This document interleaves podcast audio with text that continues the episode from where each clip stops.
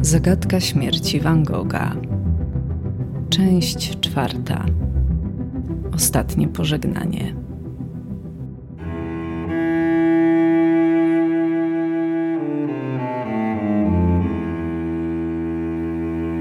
Czy wiesz, jak to jest, kiedy musisz pożegnać kogoś bliskiego na zawsze?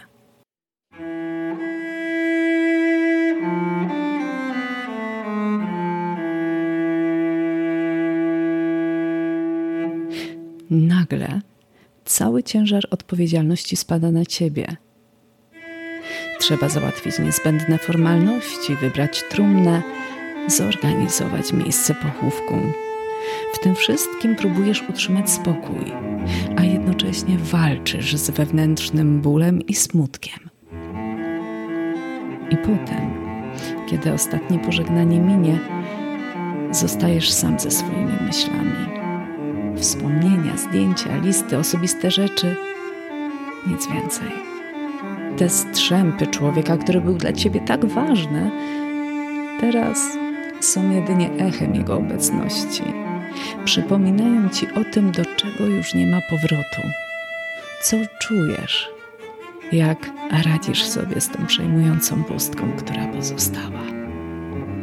Takie pytania musiał zadać sobie Teo, brat naszego bohatera, Vincenta van Gogha.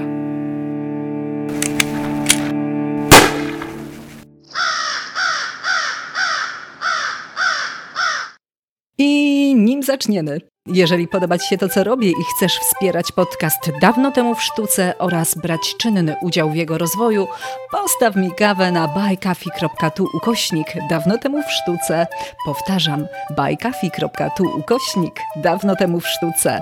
To portal, który wspiera internetowych twórców możesz mi tam postawić wirtualną kawę, nawet za piątaka.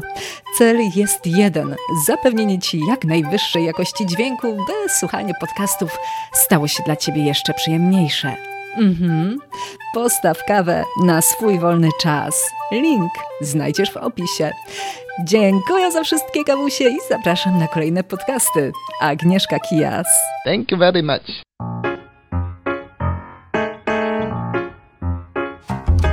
Gdzie ostatecznie spoczywa ciało Vincenta van Gogha? Jak tragiczna śmierć tego artysty wpłynęła na jego młodszego brata Theo?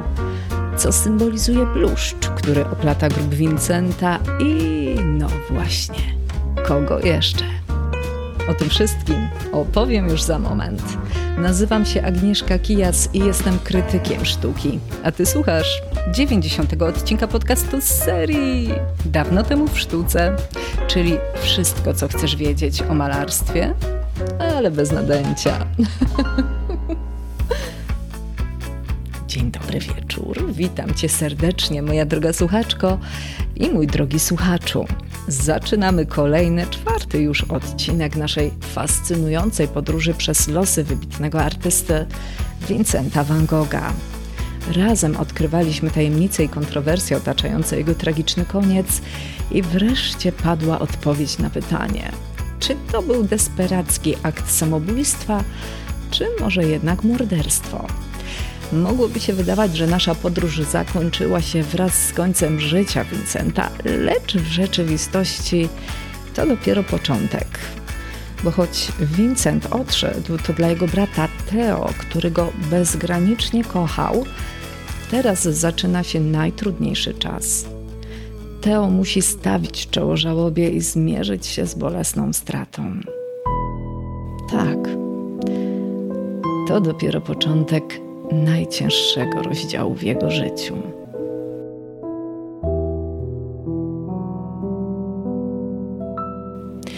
A pierwszym krokiem na tej bolesnej ścieżce były praktyczne obowiązki. W momencie, kiedy nastał świt, Teo musiał zacisnąć zęby, odłożył na bok emocje i podjął konieczne działania. Wiadomo, Vincent odszedł, ale to, co teraz miało dla Teo największe znaczenie, to było godne pożegnanie swojego brata. Pierwsze kroki skierował do ratusza, gdzie dopełnił niezbędnych formalności związanych ze zgłoszeniem zgonu. Następnie udał się do drukarni i zamówił nekrologii oraz zaproszenia na pogrzeb. To wszystko musiało odbywać się w zawrotnym tempie, ponieważ ceremonia pogrzebowa była już zaplanowana na kolejny dzień, na godzinę 14.30. Teo nawet zdecydował, że do zaproszeń dołączy rozkład jazdy pociągów kursujących na trasie Paryż-Overs, aby ułatwić przyjazd bliskim i znajomym. Nie zapomniał również o wizycie u stolarza, gdzie wybrał trumnę oraz o wynajęciu specjalisty, który przygotowywał ciało Vincenta do pochówku.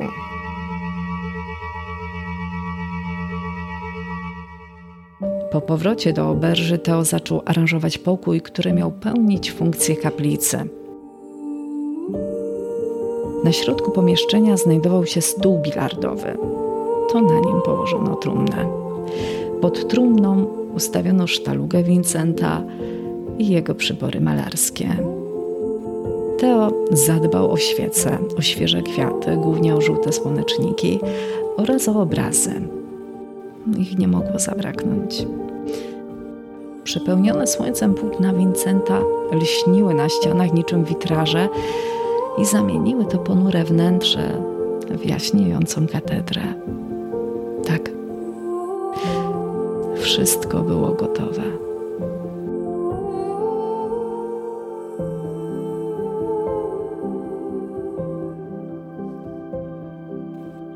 Prawie wszystko.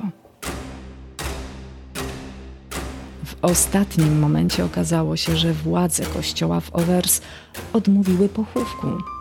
Miejscowy wikary nie zgodził się na to, by odprawić żałobną mszę, a nawet nie użyczył Van Goghowi karawanu. Prawdopodobnie powodem takiego zachowania było samobójstwo Vincenta. Samobójców nie można było chować na cmentarzu. Na szczęście pobliska wieś nie była aż tak restrykcyjna i tam udało się wynająć karawan. Dla Vincenta znalazło się miejsce na odległym cmentarzu poza miastem. Leżało pośród żółtych pól, tych samych, jakie wielokrotnie uwieczniał na swoich obrazach. Następnego dnia po południu Vincent van Gogh został pochowany.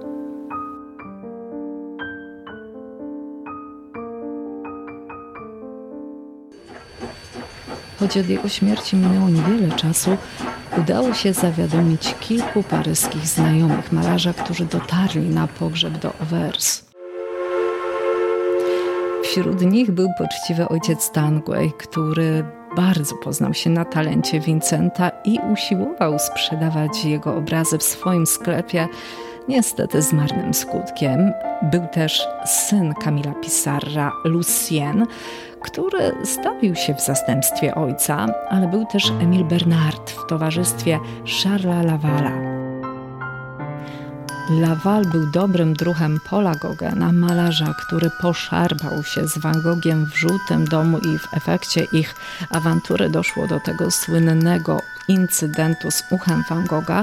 O tym już opowiadałam no, dawno, dawno temu tutaj na kanale, zatem ten odcinek na pewno tutaj znajdziesz. Chyba był nawet nagrany mm, w dwóch częściach. W każdym razie Paul Gauguin nie pojawił się osobiście na pogrzebie, ale właśnie reprezentował go podczas uroczystości Laval. Sam Gauguin opowiadał potem, że nie pojawił się na pogrzebie osobiście, bo nie chciał, żeby ktoś skojarzył go z tym wariatem. Mhm. Wśród przybyłych był również doktor Gachet. Jak wiadomo, jego rola w życiorysie Vincenta nie jest do końca jednoznaczna. Był także oberżysta Rawu wraz z rodziną, a także kilku mieszkańców wsi, którzy każdego dnia widywali Vincenta, gdy ten malował. Żałobnicy zebrali się dookoła stołu. Nikt nie był w stanie mówić. Emil Bernard tak opisał przebieg uroczystości w liście do swojego przyjaciela.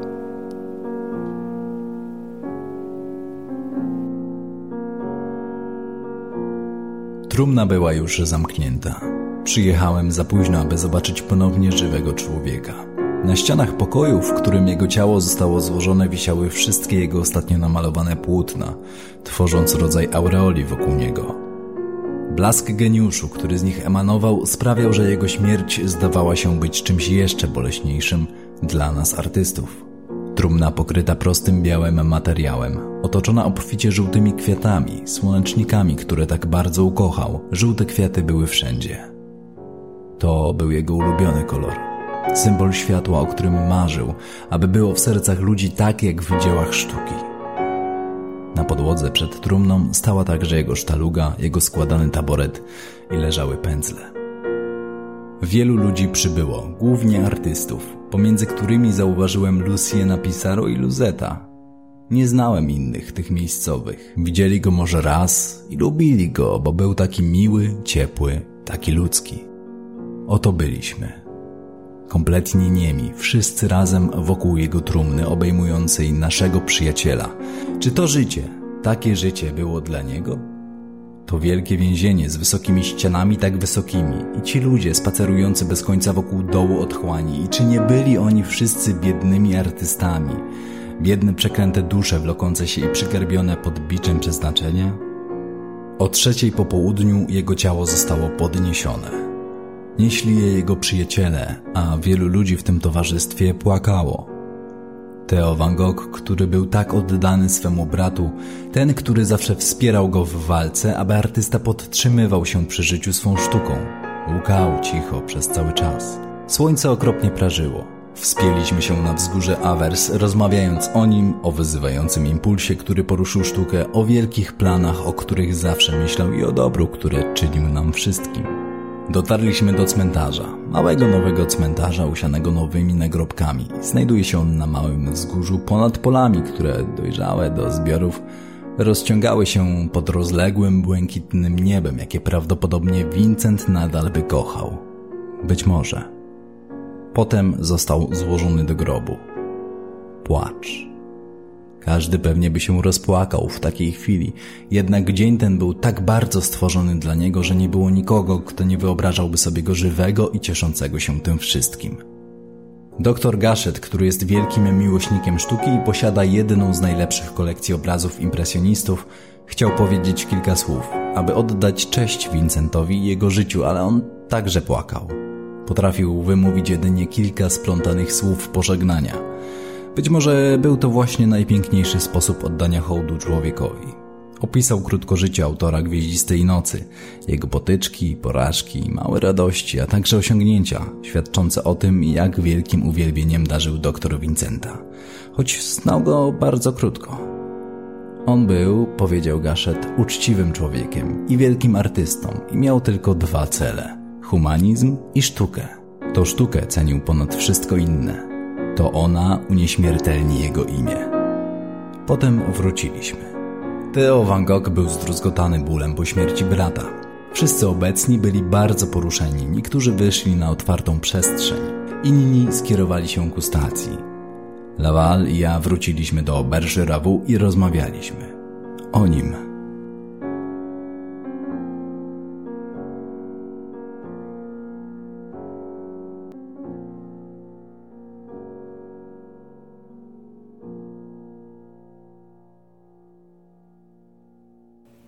Fragment listu Emila Bernarda odczytał Michał Przypadło, któremu bardzo dziękuję. Jest to mój znajomy dziennikarz, dziennikarz radiowy który jak widać świetnie potrafi pracować głosem, a także postanowił pomóc i urzeczyć tego swojego złotego głosu do tego, żeby trochę bardziej nam tę opowieść o Wincencie urozmaicić.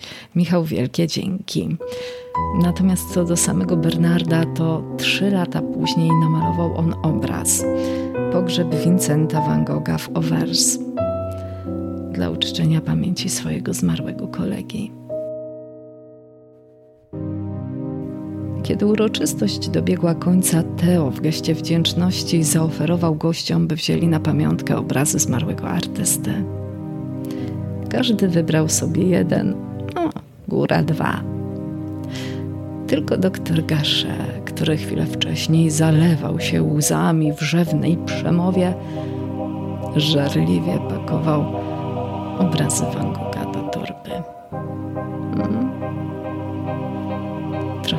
niesmaczne.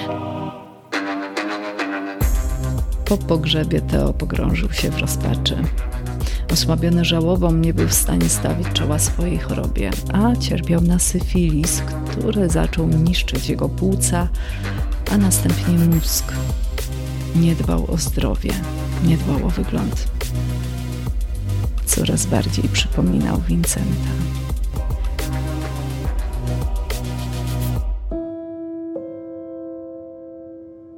Kiedy kondolencje zaczęły docierać z każdej strony, Teo czuł jedynie gniew. Gniew na artystów, którzy szydzili z Vincenta za jego życia, a teraz pełni obłudy wyrażali swój podziw dla niego. Nawet rodzina Van Goghów przyjęła wiadomość o śmierci Vincenta z ulgą. Zamiast pocieszenia, Teo czuł się zdradzony. Choć to właśnie on przez te lata finansowo i emocjonalnie wspierał Vincenta, to teraz brak brata nie przyniósł mu wyzwolenia. Ba, wręcz stał się dla niego udręką. Teo zaczął odczuwać nieodpartą potrzebę utrwalenia pamięci Vincenta w świecie sztuki. Chciał, aby wszyscy dostrzegli geniusz brata. Zaczytywał się godzinami w listach od Vincenta, a nawet rozważał napisanie pośmiertnej biografii artysty. Brykając się z tymi uczuciami, Teo zaczął tracić poczucie własnej tożsamości. Zaniedbywał własną rodzinę. Obsesja na punkcie brata stawała się coraz bardziej podobna do obsesji samego Vincenta. Skutkiem tego załamania była utrata pracy w galerii Goupil, czyli w miejscu, które Theo znał i kochał od wczesnej młodości. W tej samej galerii pracy zaczynał kiedyś Van Gogh, tylko że on ją stracił, a Theo się utrzymał. I tak przez całe życie awansował, awansował, aż tu nagle ciach. Koniec. W dodatku kilka dni po tym, jak stracił pracę, trafił do szpitala psychiatrycznego. To zadziwiające, ale jego losy potoczyły się w sposób przerażająco podobny do losów brata. Ba, jego stan był nawet gorszy. Teo był sparaliżowany, nie potrafił się poruszać samodzielnie, a jego epizody obłędu były jeszcze bardziej intensywne niż u Vincenta. Mimo tych podobieństw, były też pewne różnice. Teo w przeciwieństwie do Vincenta nie był sam w swojej walce o życie. Przy jego łóżku gromadzili się przyjaciele, rodzina, a także u jego boku cały czas stała jego żona, Johanna. Johanna, czyli inaczej Joe, bo tak ją nazywali bliscy, próbowała różnych metod leczenia, w tym nawet hipnozy, i to ona zadbała o przeniesienie męża do lepszej kliniki. Jednak mimo jej nieustających wysiłków, mimo starań, stan Tea zaczął gwałtownie się pogarszać. Choroba przybierała różne formy. Od bełkotliwości przez urojenia, delirium, aż po prawdziwe stany opętania. Bezsenne noce przemieniały się w gorączkowe rozmowy, w których Teo prowadził dialog sam ze sobą, w których mówił niespójnie i to w różnych językach. Często cierpiał na ataki epilepsji, a także na napady szału, kiedy to gwałtownie potrafił zerwać z siebie ubranie. I przerażone pielęgniarki musiały go krępować i podawać mu leki uspokajające. Zaczęły się też problemy z jedzeniem. Teo nie mógł trawić pokarmu i wszystko, co zjadł, zwracał. Nawet oddawanie moczu przysparzało mu ogromnego bólu, a strach przed utonięciem nie pozwalał mu na kąpiele. Jo desperacko chciała go zabrać do domu, ale lekarze byli nieugięci. Diagnoza była krótka. Teo nie przeżyje bez stałej opieki medycznej. Z czasem stało się coś najbardziej bolesnego dla Jo. To właśnie przeciwko niej Teo zwrócił swoją agresję. Raz zupełnie ją ignorował, a innym razem wpadał w szał na jej widok – kiedy przyniosła mu kwiaty w geście pełnym miłości, pełnym troski, Teo dosłownie rozerwał je na strzępy, rzucał po pokoju. Jeden z lekarzy próbował przełamać tę izolację, katatonię Tea i przeczytał mu artykuł o Vincencie. Niestety to tylko pogłębiło jego stan. Teo wpadł w letarg. Jego spojrzenie stało się puste. Był nieobecny. Zamknięty w swoim umyśle powtarzał bez końca tylko jedno słowo. Vincent, Vincent, Vincent.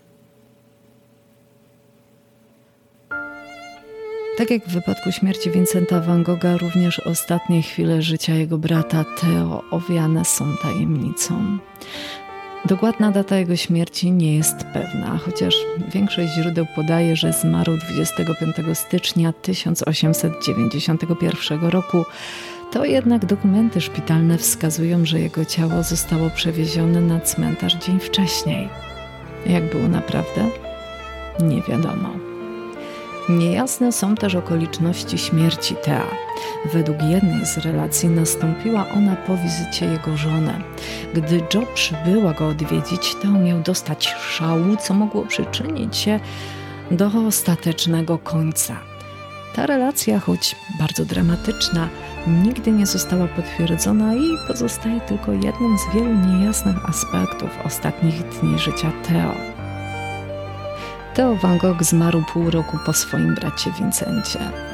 Początkowo został pochowany na cmentarzu w Utrechcie w Holandii i dopiero po prawie ćwierć wieku od jego śmierci, dzięki staraniom jego żony Jo, w 1914 roku ciało Thea zostało przeniesione i pochowane ponownie obok brata Vincenta na cmentarzu w Auvers-sur-Oise we Francji. Od tego czasu Vincent i Theo spoczywają obok siebie. Ich groby oplata gęsty bluszcz, symbol nierozerwalnej więzi braci.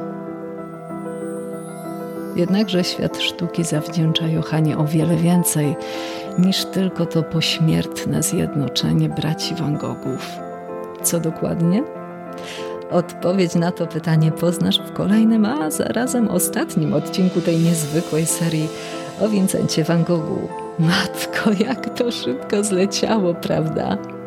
A przecież tak naprawdę to tylko drobny urywek z biografii tego wyjątkowego artysty. Dziękuję Ci, że jesteś tu razem ze mną i że mogłam Ci przedstawić mojego przyjaciela Vincenta z nieco innej strony. Bo tak, Van Gogh to już taki trochę mój przyjaciel, jak ja to mówię, brat łata. Poświęciłam wiele, wiele lat na poznawanie życiorysu tego artysty, a efektem tej pracy są setki artykułów, występów na konferencjach, wywiadów, a nawet perła w koronie, czyli książka Vincent van Gogh Człowiek i artysta. Ta książka, i tutaj się pochwalę, bo radością trzeba się dzielić, trafiła do Holandii, do biblioteki Vincenta van Gogha, czyli można powiedzieć, że mój Vincent wrócił do domu.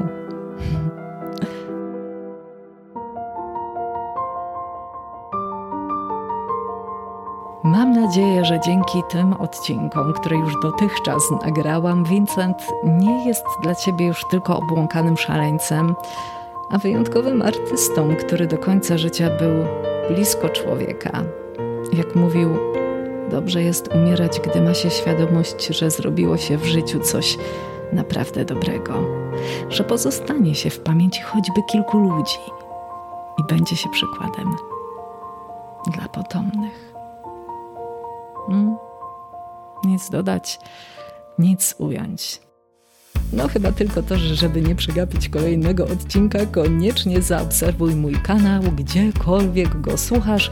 Jeżeli któryś z odcinków umknął Ci, to koniecznie nadrób zaległości. Przypominam, że oprócz bieżącej serii poświęconej tajemnicy śmierci Vincenta, to na kanale znajduje się jeszcze więcej starszych podcastów, w których opowiadam o tym malarzu. Jeden z nich nosi tytuł Ucho Van Gogha, ale na pewno znajdziesz ich więcej. Oprócz tego jest mnóstwo innych odcinków o innych malarzach Zatem na pewno, jeżeli jeszcze ich nie słuchałaś, nie słuchałeś, to jest to świetny moment, żeby nadrobić zaległości. A na koniec mała prośba. Jeżeli lubisz słuchać moich malarskich opowieści, to zostaw po sobie 5 gwiazdek w recenzjach na Spotify, a także postaw mi proszę wirtualną kawę na buycoffee.tu ukośnik dawno temu w sztuce. Link znajdziesz w opisie. Każdą taką kawę, którą mi fundujesz, przeznaczam na rozwój tego podcastu. Dzięki temu mogę na przykład inwestować w lepszy sprzęt, w lepsze efekty dźwiękowe, czy w dodatkowe programy, które z kolei podnoszą jakość tych odcinków. Twoje wsparcie daje mi też ogromną motywację do dalszej pracy, bo tworzę te podcasty od początku do końca sama i wkładam w nie całe swoje serce, pasję do sztuki i także całą swoją wiedzę. A robię to zupełnie za darmo. Dlatego chciałabym Ci bardzo podziękować, bo tak naprawdę to wyłącznie dzięki Tobie ten podcast może istnieć. Mm, wszystkiego Van Gogowego i do usłyszenia. Mówiła dla Ciebie Agnieszka Kijas, krytyk z sercem do sztuki. I'm drowning in fire. Even if it's just inside my head. I wanna expire and do all the things I said. I don't need the money. Doesn't even get you all that far when the end is the beginning. All you need to do is start.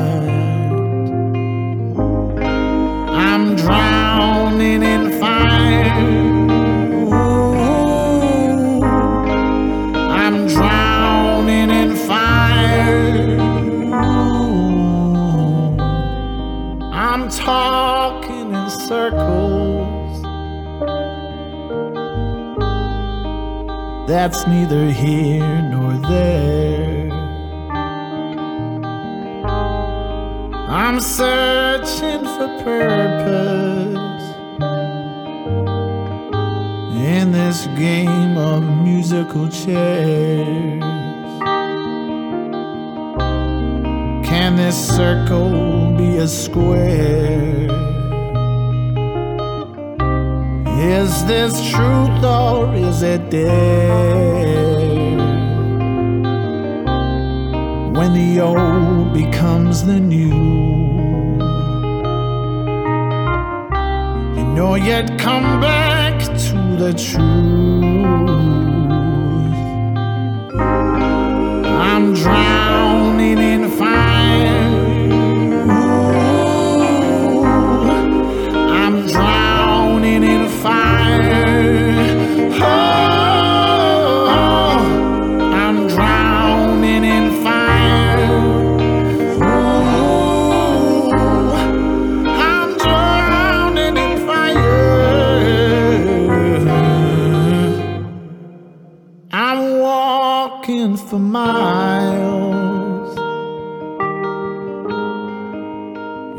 helps me clear my head.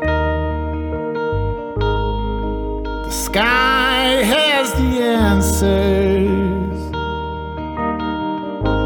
Even if the clouds fill it instead.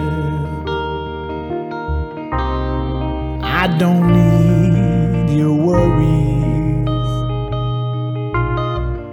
Need your support to take me there. And when this heart is at its deepest, it will rise up in one big flare. Oh, I'm drowning in fire.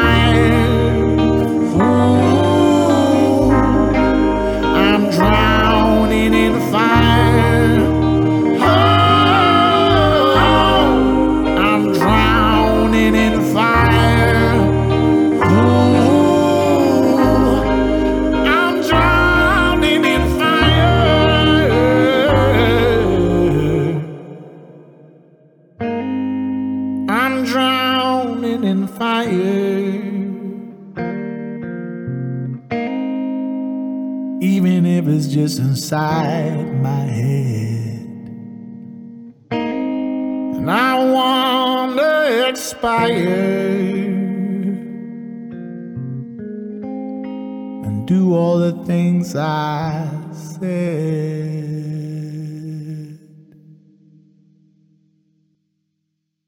Halo, halo, jesteś tu jeszcze? Jeśli tak, to zasługujesz na coś wyjątkowego, ponieważ jesteś w gronie najbardziej oddanych słuchaczy tego podcastu. I to właśnie dla Ciebie przygotowałam ten mały dodatek w podziękowaniu za Twoją wytrwałość. A to oznacza, że przyszedł. Czas na bonus. No a teraz będzie trochę poważniej, bo muszę Ci przyznać, że nagrywanie tego odcinka było dla mnie bardzo trudne. Towarzyszyły mi tak silne emocje, że odkładałam jego nagrywanie na później, na później, na później, nie dzisiaj. Musiałam znaleźć odpowiedni moment. Odpowiedni moment, by wczuć się w tę atmosferę i by opowiedzieć ci to, co działo się po śmierci Vincenta van Gogha. Jak wiesz, były to bardzo mm, dramatyczne losy, które dotknęły Tea. I dla wielu ta historia, historia braci Van Gogh, kończy się wraz z odejściem Vincenta. Mało kto zastanawia się, co tak naprawdę przydarzyło się Teo, co się z nim dalej stało. Wiadomo, że zmarł niedługo po bracie. No, może nie jest to aż tak powszechna wiedza, ale jeżeli już ktoś wnika w temat, to wie, że Teo zmarł niedługo po nim. Natomiast te tragiczne szczegóły jego losu są znane naprawdę niewielu osobom. Teo bardzo wspierał Van Gogha, no nie tylko finansowo, bo utrzymywał go tak na dobrą sprawę przez całe życie, ale wspierał go też emocjonalnie, ale w tych ostatnich miesiącach życia Vincenta nieco się od niego oddalił. I to oddalił w takim sensie. Mm, Teo zaczął stawiać granice. Miał żonę, urodziło im się dziecko. Dziecko na początku bardzo chorowało i cała uwaga Teo koncentrowała się na najbliższych, na tej jego najbliższej rodzinie. Vincent został zepchnięty trochę na bok, ale naprawdę tylko trochę.